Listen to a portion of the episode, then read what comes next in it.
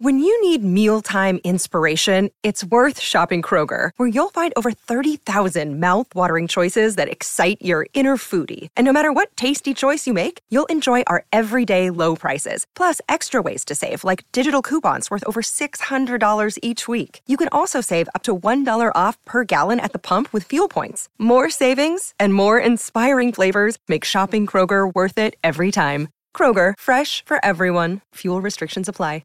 Welcome to From Beneath the Hollywood Sign. If you love old movies, Hollywood history, or the golden age of filmmaking, you've come to the right place. This is the podcast that talks about amazing stories of Tinseltown from another era and fascinating conversations with writer-producer Steve Kubine and actress-writer Nan McNamara. So, Steve, did Ava Gardner and Howard Hughes have a good relationship? Well, they did until he dislocated her jaw. What? Well, don't worry. She hit him back with an ashtray. From Beneath the Hollywood Sign is the gin joint for you.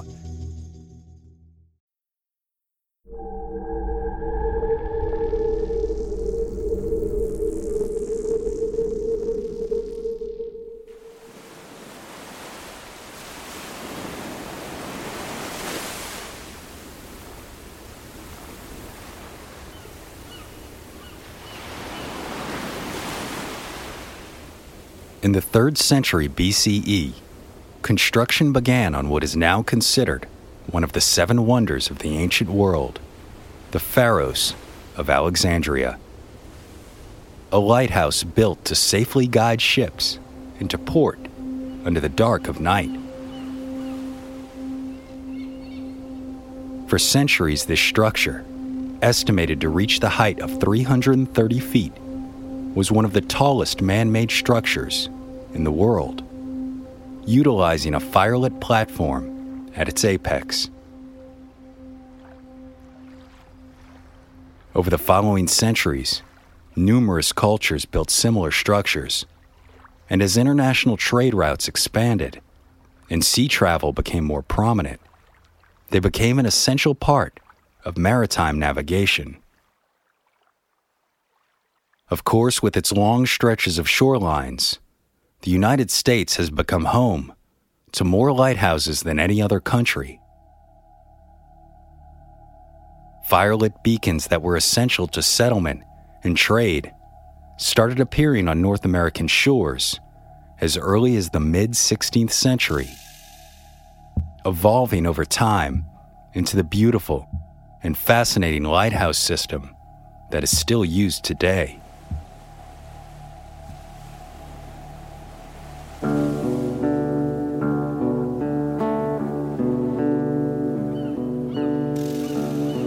But prior to the modernization and electrification of these structures, the job of keeping early firelit towers operational was not only demanding, but often dangerous. And as a result, numerous lighthouses were home to tragedy and loss.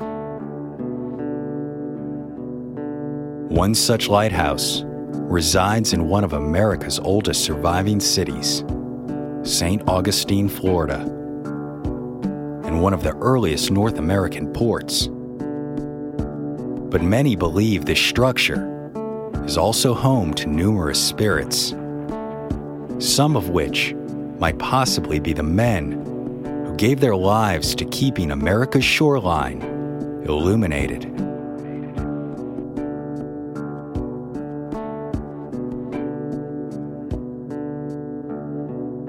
My name is Brandon Schecksnyder, and you are listening to Southern Gothic.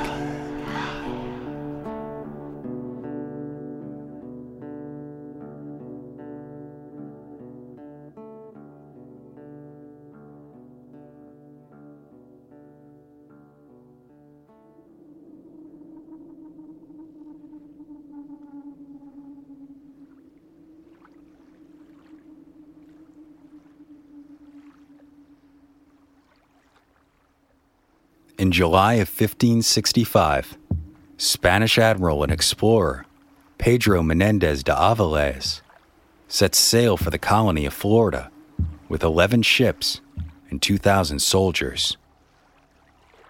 Angered that the French had also attempted to claim Florida, King Philip the Second of Spain charged Menendez with the mission to destroy the French outpost of Fort Caroline near present-day Jacksonville, expel the Huguenot Protestants, and establish new fortified settlements along the coast to protect their land holdings.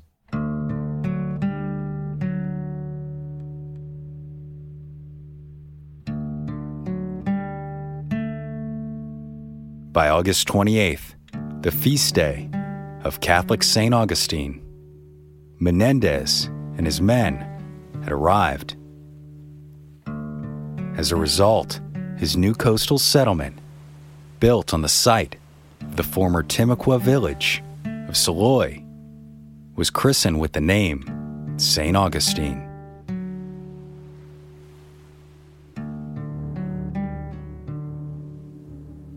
But the French prepared to thwart the attempts to expel them, and on September tenth, French naval officer and founder of Fort Caroline, Jean Ribault, set sail for Saint Augustine in a preemptive, offensive assault.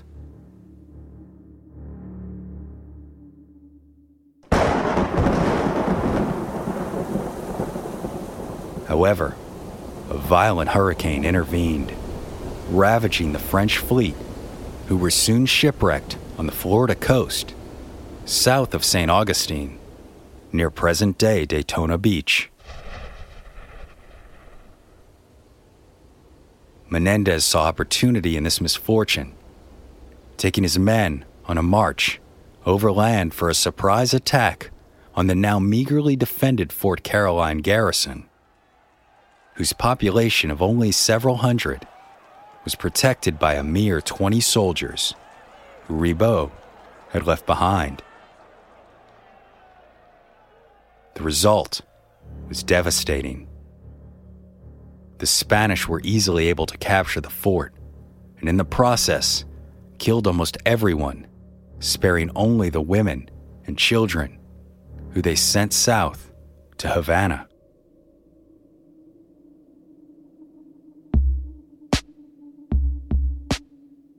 Then, after being informed by the native Timaquans that a group of white men had been sighted south of Saint Augustine, Menendez turned his attention to the survivors of Ribault's fleet, who were quickly discovered near the inlet at the southern end of Anastasia Island.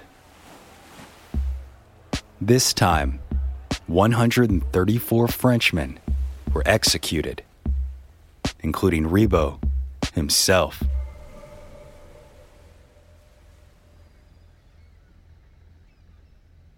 To this day, the inlet and river separating Anastasia Island from mainland Florida is known as Matanzas, meaning slaughters in Spanish.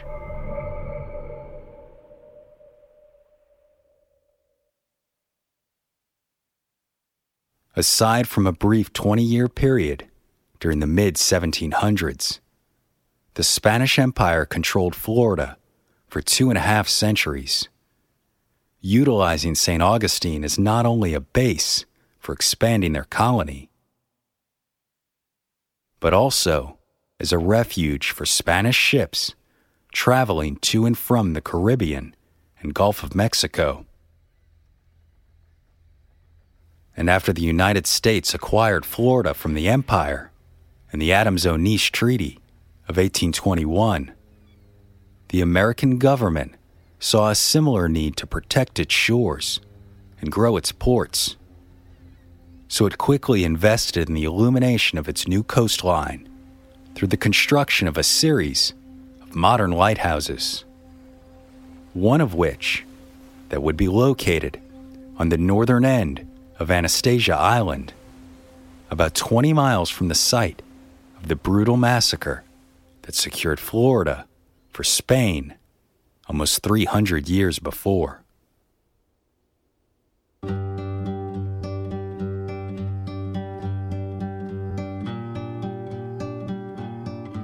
The Saint Augustine Lighthouse that stands today was the second to be built on Anastasia Island by the United States government.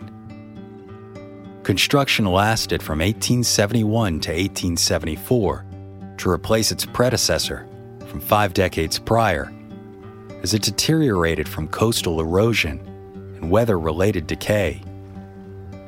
The new, now iconic one hundred sixty-five foot tower is striped with black and white spiral bands and topped with a red lantern, following the age-old tradition of giving lighthouses unique colors and patterns to distinguish them as landmarks for navigation.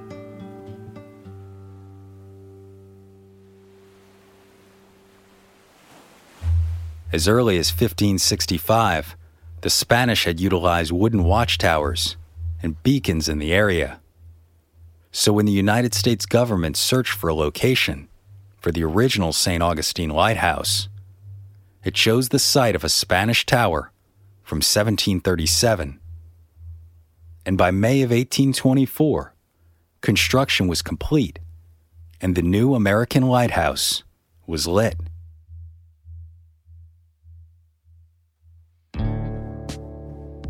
Juan Andreu was given the assignment to be the first keeper of this lighthouse, and he, like many early lighthouse keepers, were sometimes referred to as wickies, a reference to their job trimming the wicks. Other tasks required of these men was everything from replenishing oil, which they would lug up the tall stairways, to routine maintenance like cleaning and polishing lenses and windows, cranking and lubricating the clockworks, and most importantly of all, lighting the wicks at night and extinguishing the flame during the day. Andreu was paid three hundred fifty dollars a year for his services, which he continued for two decades, living on site with his family. But Andreu's place in history is much larger than his appointment at Saint Augustine's Lighthouse. He is also considered to be the first Hispanic American to not only serve in the United States Coast Guard, but also to oversee a federal installation of any kind. Andreu was born in seventeen seventy-four. His parents, Antonio and Agueda, came to Florida as indentured servants with a group of about fourteen hundred from Menorca, an island off the coast of Spain in the Mediterranean Sea. It was from this group that many of the early Spanish lighthouse keepers came, and Juan would not be the last.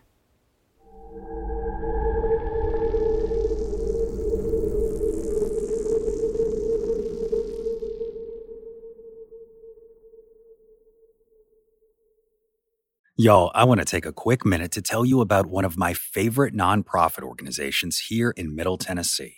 It's called Poster Nashville. Now, this organization supports people during times of housing or medical crises by providing compassionate, temporary care for their pets. That's right. Poster helps secure loving homes for beloved little furballs when their human companions are going through things that might otherwise cause them to have to give them up. But since Poster began back in twenty twenty, they've been able to reunite nearly two hundred fifty pets with their loving pet parents after they were able to secure housing, keeping families together through tough times. Of course, y'all, I have to say from personal experience, it's been an awesome program to be around. My kids and I have been fortunate enough to hang out with some of the pups, and trust me, what Poster is doing through a devoted network of volunteers is absolutely heartwarming.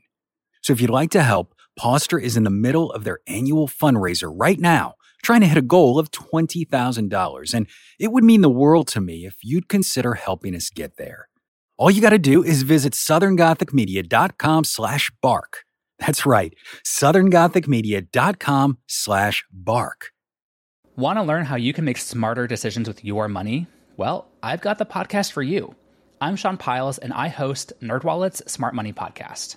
On our show, we help listeners like you make the most of your finances. I sit down with NerdWallet's team of nerds, personal finance experts in credit cards, banking, investing, and more. We answer your real-world money questions and break down the latest personal finance news.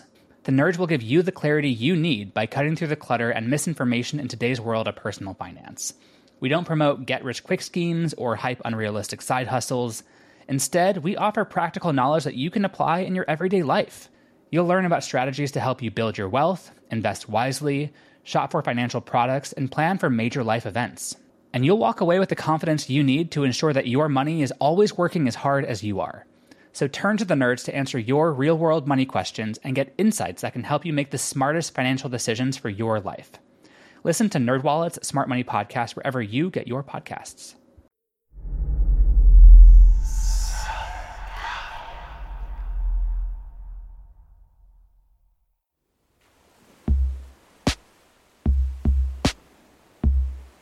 Andreu's cousin, Joseph, or Jose, was one of those men.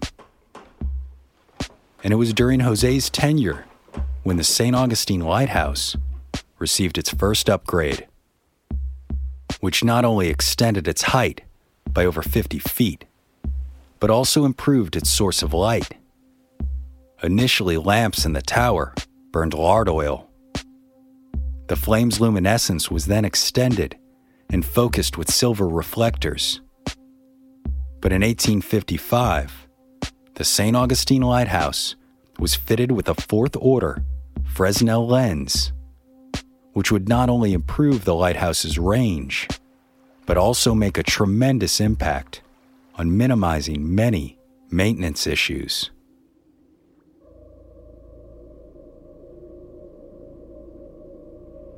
Unfortunately, Jose's term only lasted for five years, ending in tragedy.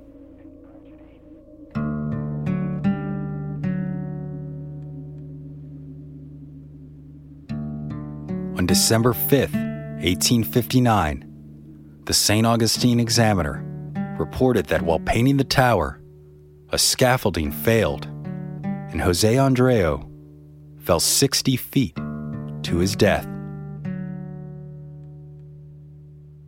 Following the tragedy, Andreu's wife, Maria Mestra de los Dolores, took over for her late husband and was officially appointed by the United States government, making her the first female employee of the United States Coast Guard.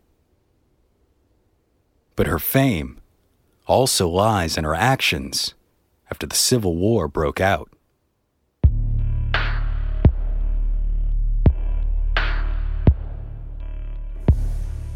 Florida was the third state to secede from the Union on January tenth, eighteen sixty-one.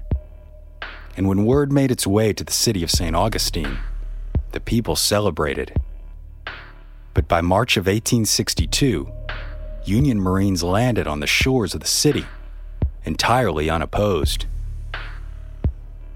Yet the majority of citizens still supported the Confederacy, including Maria, who, under orders of the Confederate States Secretary of the Navy, removed the lens and clockworks from the Saint Augustine Lighthouse in an attempt to disrupt Union shipping lanes. Paul Arnault, superintendent of lighthouses and future mayor of Saint Augustine, assisted along with several other men from the community. However, Union troops quickly caught up with him, sequestering the Confederate sympathizer offshore on the Union gunboat Isaac Smith, until he finally revealed the location of the missing equipment.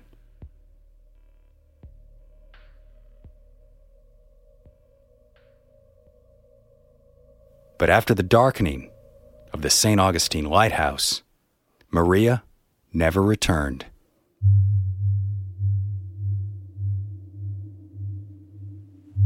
By eighteen seventy, coastal erosion began threatening the sustainability of the Saint Augustine Lighthouse.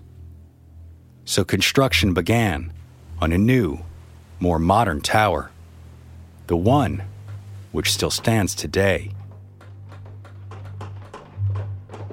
Hezekiah H. Petit was assigned to oversee the construction, but funding issues delayed its completion and by eighteen seventy-three, only forty-two and a half feet of the tower had been built, the same year in which Petit would suffer a tremendous personal tragedy.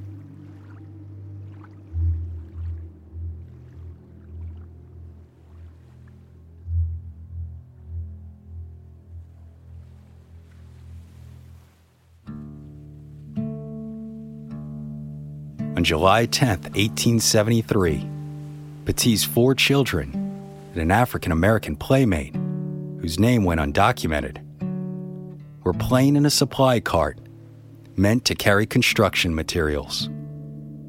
Unfortunately, the cart broke loose and plummeted into the water.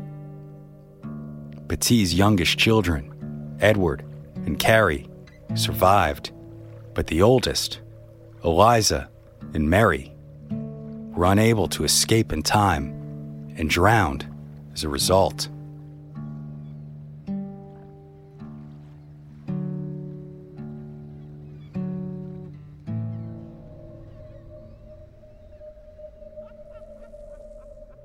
Today, many claim the disembodied laughter of children can be heard at the top of the Saint Augustine Lighthouse. Laughter that has been attributed to these children whose lives were lost all too soon.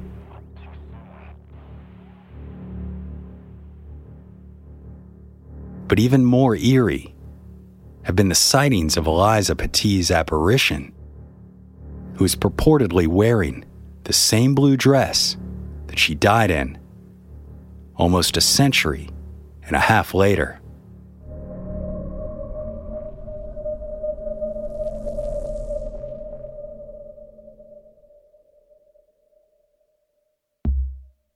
Construction of the lighthouse was completed the following year, and at the time of its first lighting, the Saint Augustine Lighthouse's signal could be seen for seventeen miles, more than six miles past the previous tower built by the United States. Numerous improvements were made to the facility over the following decades, but by nineteen fifty-five, the Saint Augustine Lighthouse was fully automated, no longer requiring the services of a full-time keeper. But the legacy of some of the men who lived on Anastasia Island and the service of the lighthouse still lives on, and many believe their spirits remain as well.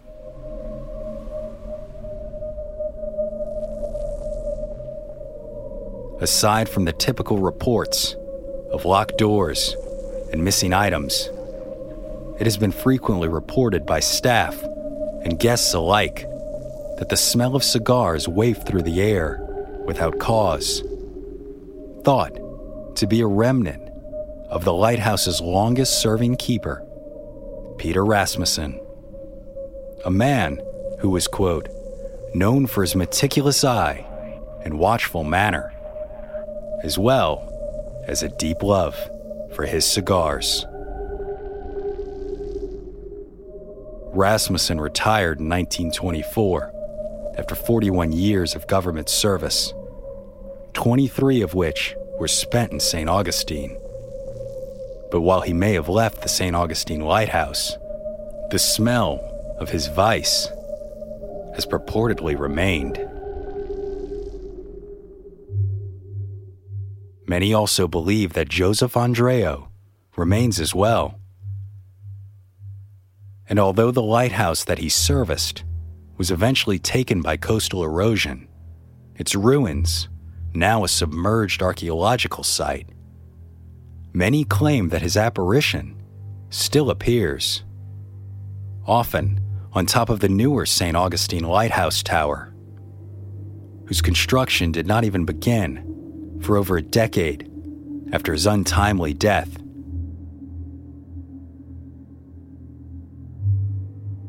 Nevertheless, many claim Andreu's spirit continues performing his duties almost two centuries after falling to his death in the line of duty.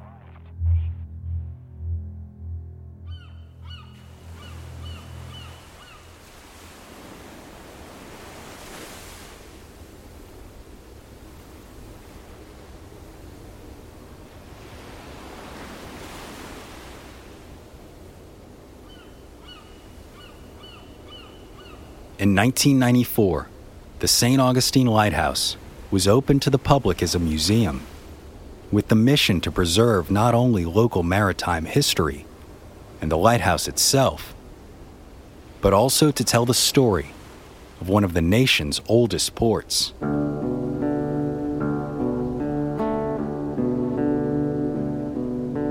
Visitors to the historic structure can now tour the facility, following in the footsteps of lighthouse keepers of the past, climbing the two hundred nineteen steps to the apex of the structure, where its original Fresnel lens remains today. But the haunted reputation of this lighthouse has greatly assisted in its popularity as a tourist destination. It has been featured on numerous television programs and documentaries, and the nonprofit Saint Augustine Lighthouse and Maritime Museum is well aware of this draw, offering nighttime tours and ghost hunts for those who dare explore the facility and climb to the top of the infamous Saint Augustine Lighthouse in the dark of the night, hoping to experience a sighting or encounter one of the lighthouse's many residents of the past. My name is Brandon Schecksnyder, and you've been listening to Southern Gothic.